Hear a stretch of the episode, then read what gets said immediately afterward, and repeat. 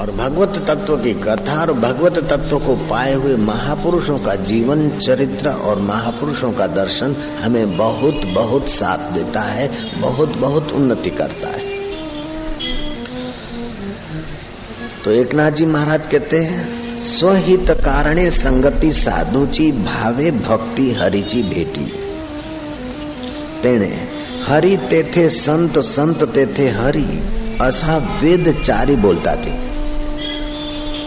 तुकाराम जी महाराज कहते शरीर दुखाचे कोठार, शरीर रोगाचे भंडार।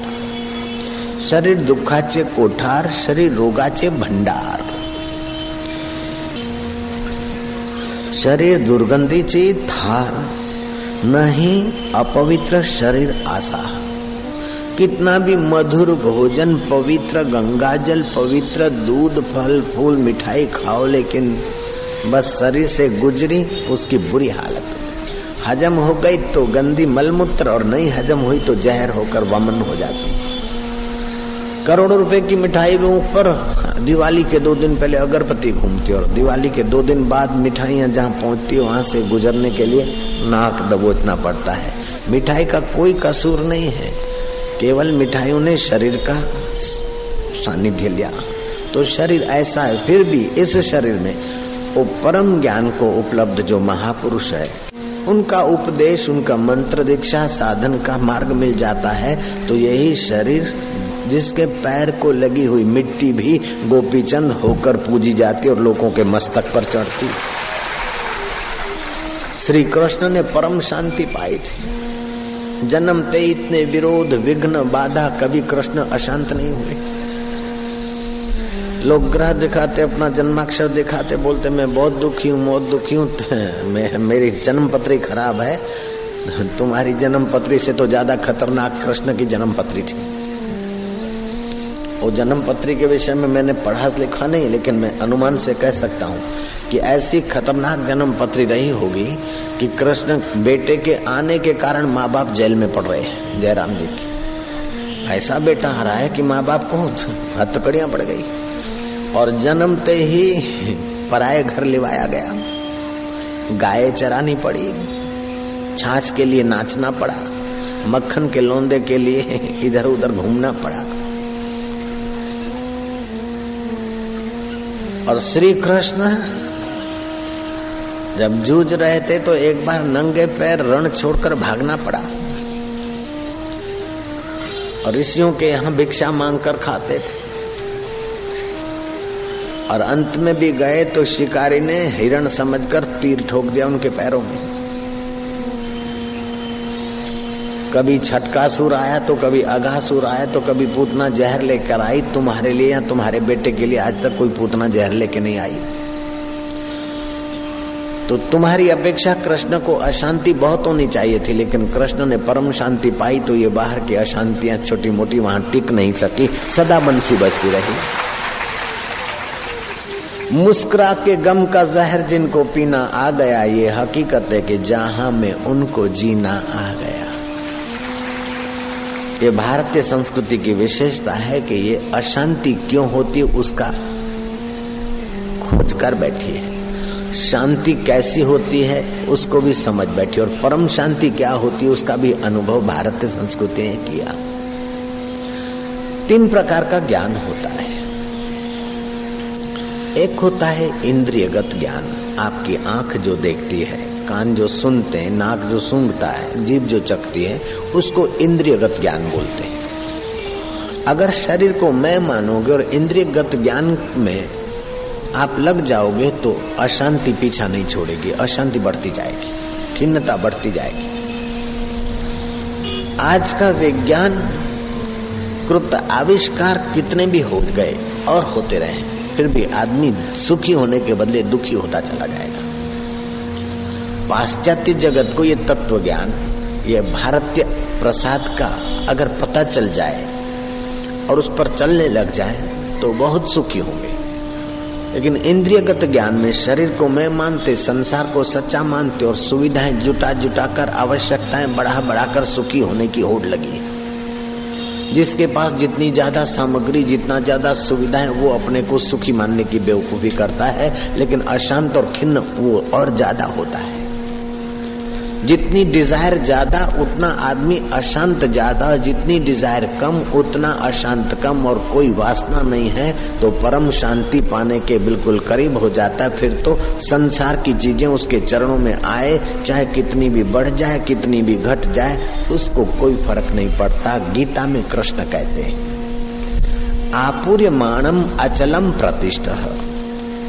आपूर्यमाणम अचलम प्रतिष्ठम समुद्र महाप प्रविशंति यदवद तद्वत काम यह प्रविशंति सर्वे शांति मापनोति न काम कामे ही जैसे संपूर्ण नदियों का जल चारों ओर से बारिश में खिंच खिंच कर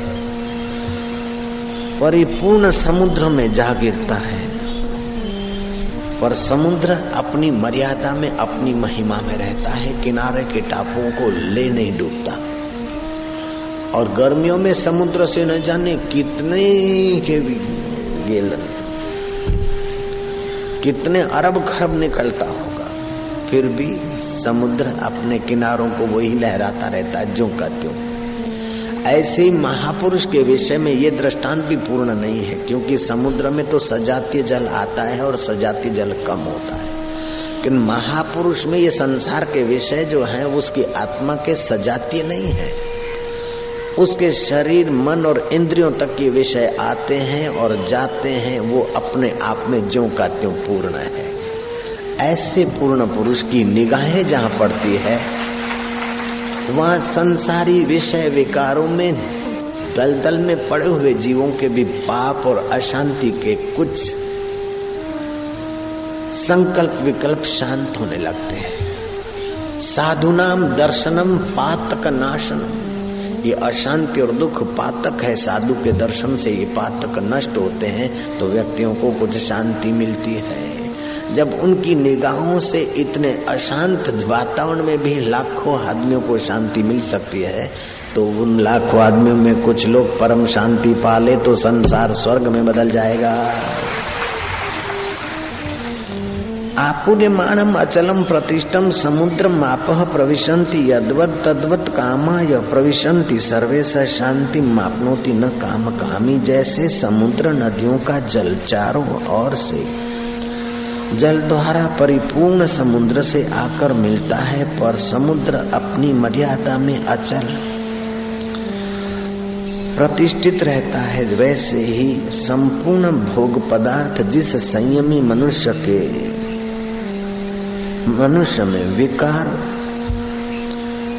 उत्पन्न किए बिना उसको प्राप्त होते हैं। वही मनुष्य परम शांति को प्राप्त हो जाता है। भोगों की कामना वाला परम शांति नहीं पाता है। सोक्रेटिस के शिष्य सोक्रेटिस का दर्शन करके बड़े प्रसन्न होते थे। शिष्यों में गरीब भी बहुत सारे होते, कोई अमीर भी होता है। और अमीर ने देखा कि मेरे धन का सात पीढ़ियों तक स्थायित्व होगा ब्रह्म ज्ञानी की सेवा से।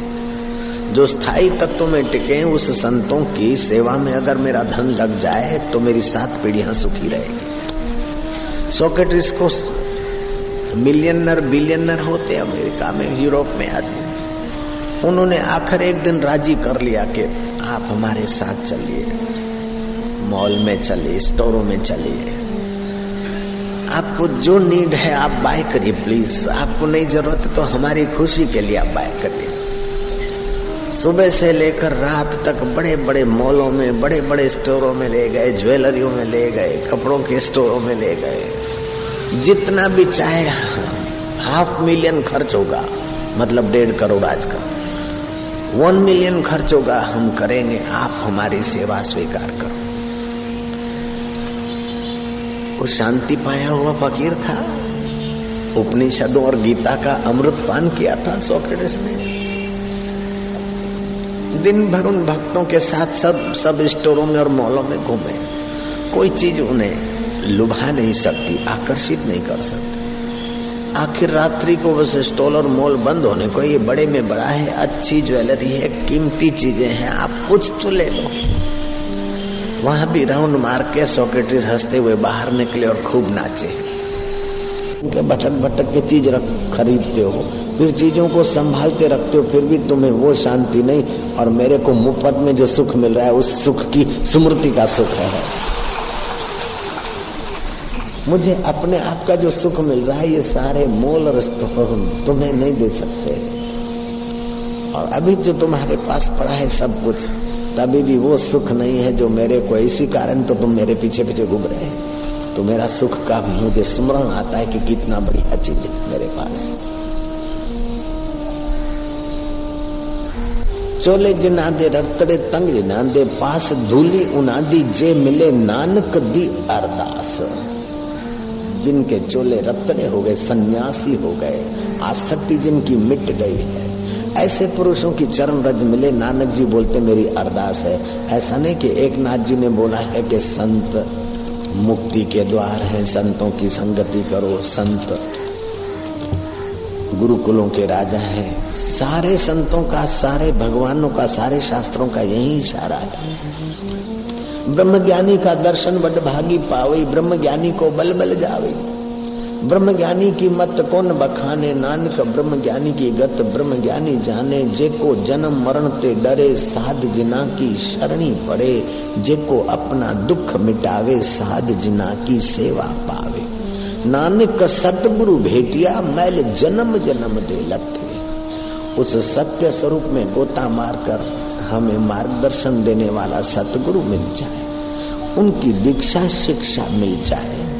तो जन्म जन्म की वासना के अंधी दौड़ वाले जो संस्कार है, वो मिटते चले जाते हैं और ये जीव अपने शिवत्व को पा लेता है। जैसे कपड़ा, थोड़ा साबुन लगाते, पानी छिटकते तो एक, एकदम सफ़ेद नहीं हो जाता है। छप छप आते दूसरा पानी बदलते, जरा साबुन, आधा स्वर्फ लगाते तो कपड़ा स्वच्छ हो जाता है। सत्य स्वरूप में गोता मारकर हमें मार्गदर्शन देने वाला सतगुरु मिल जाए, उनकी दीक्षा शिक्षा मिल जाए तो जन्म जन्म की वासना के अंधी दौड़ वाले जो संस्कार है, वो मिटते चले जाते हैं और ये जीव अपने शिवत्व को पा लेता है। जैसे कपड़ा थोड़ा साबुन लगाते, पानी छिटकते तो एक, एकदम सफ़ेद नहीं हो जाता है। छप छप आते दूसरा पानी बदलते, जरा साबुन, आधा स्वर्फ लगाते। तो कपड़ा स्वच्छ हो जाता है, सफेदी वो साबुन नहीं देता, सफेदी इसकी अपनी है, मैल वो हटाता है। ऐसे सदगुरु का मंत्र भगवान नहीं देगा। अथवा कोई सतगुरु भगवान को नहीं दे डालेगा। भगवान तत्व तो परम शांति तो तुम्हारा आत्मा है, लेकिन मैल हटाने की विद्या और कृपा देकर तुम्हारे दिल को पवित्र कर देगा। कबीर जी ने कहा, गुरु धोबी शिष्य कपड़ा, साबुन सर्जन हार, सुरत शिला पे बैठ के निकले मैल अपार। गुरु को धोबी की पदवी दी। गुरु धोबी, शिष्य कपड़ा। साबुन सर्जनहार, परमेश्वर का सर्जनहार का जो मंत्र है, नाम है, वो साबुन है। सुरत शिला पर, आपके ख्याल रूपी शिला पर बैठकर, विचार रूपी शिला पर उसको छप आते हैं, कपड़े को जैसे पत्थर पर छप छपाते ऐसे वो साधना की पद्धति से जब करते हैं तो अनेक जन्मों के मैल पाप संस्कार वासनाएँ मिटती है। फिर ये छोटी मोटी तीन अशांतियाँ तो हिला नहीं सकती। बड़ा भारी दुख आ जाए, फिर भी हिलाता नहीं। सुकरात के जीवन में बड़ा भारी दुख आया। विरोधियों ने सुकरात का कुप्रचार करते हुए ऐसा वातावरण सर्जित कर दिया कि सुकरात को जेल में जेल में जाना पड़ा। और फिर उन बदमाश विरोधियों ने ऐसा कुछ फैसला करवा दिया कि सुकरात को मृत्युदंड का खबर सुनाना पड़ा। और सुकरात तैयार हो गए, मृत्युदंड तो ठीक है, इसमें क्या है? शिष्य रोने लगे, घबराने लगे। सुकरात उठा और वो जहर घोलने वालों को कहा कि, भाई, पाँच बजे तुम्हें जहर का प्याला मेरे को देना है। अभी पाँच बजने की तैयारी और तुम बड़ा धीरे धीरे घोट रहे हो तो तुम अपना कर्तव्य क्यों चुकते हो? समय हो जाएगा, फिर लेट क्यों करते हो? वो आदमी हैरान हो गए कि गजब का आदमी है। हम तो जानबूझकर जहर घोटने में थोड़ी देर कर रहे कि दो श्वास और ले लो, जरा जीवन का मज़ा ले लो जी लो मरना तो है तुम्हें, हमारी तो नौकरी है जहर घोलने की। लेकिन हम जानबूझ के दो हो, श्वास आप ज़्यादा ले, इसीलिए। बोले, दो श्वास ज़्यादा जी लेंगे तो क्या हो जाएगा? जिएगा तो मरने वाला शरीर जिएगा और मरेगा तो शरीर मरेगा, मैं कब मरता हूँ? जीकर देख लिया, मरकर भी देख लेंगे, जो मौत को देखता है, उसकी मौत थोड़ी होती पागल हो लाओ टाइम हो गया कैसा होगा वो आत्मा का ज्ञान? कैसा होगा अपनी अमरता का संदेश? अभी तो छापा रेड पड़ती है। माणक चौक में तो कालूपुर की बाज़ार में लोगों के हार्ट अटैक होने लगते रेड पड़ती अंधेरी में तो बांद्रा में भी गड़बड़ होने लगती है, जयराम जी की। रेड पड़ती है, वसई में तो सारा इलाका टेंशन में आ जाता है।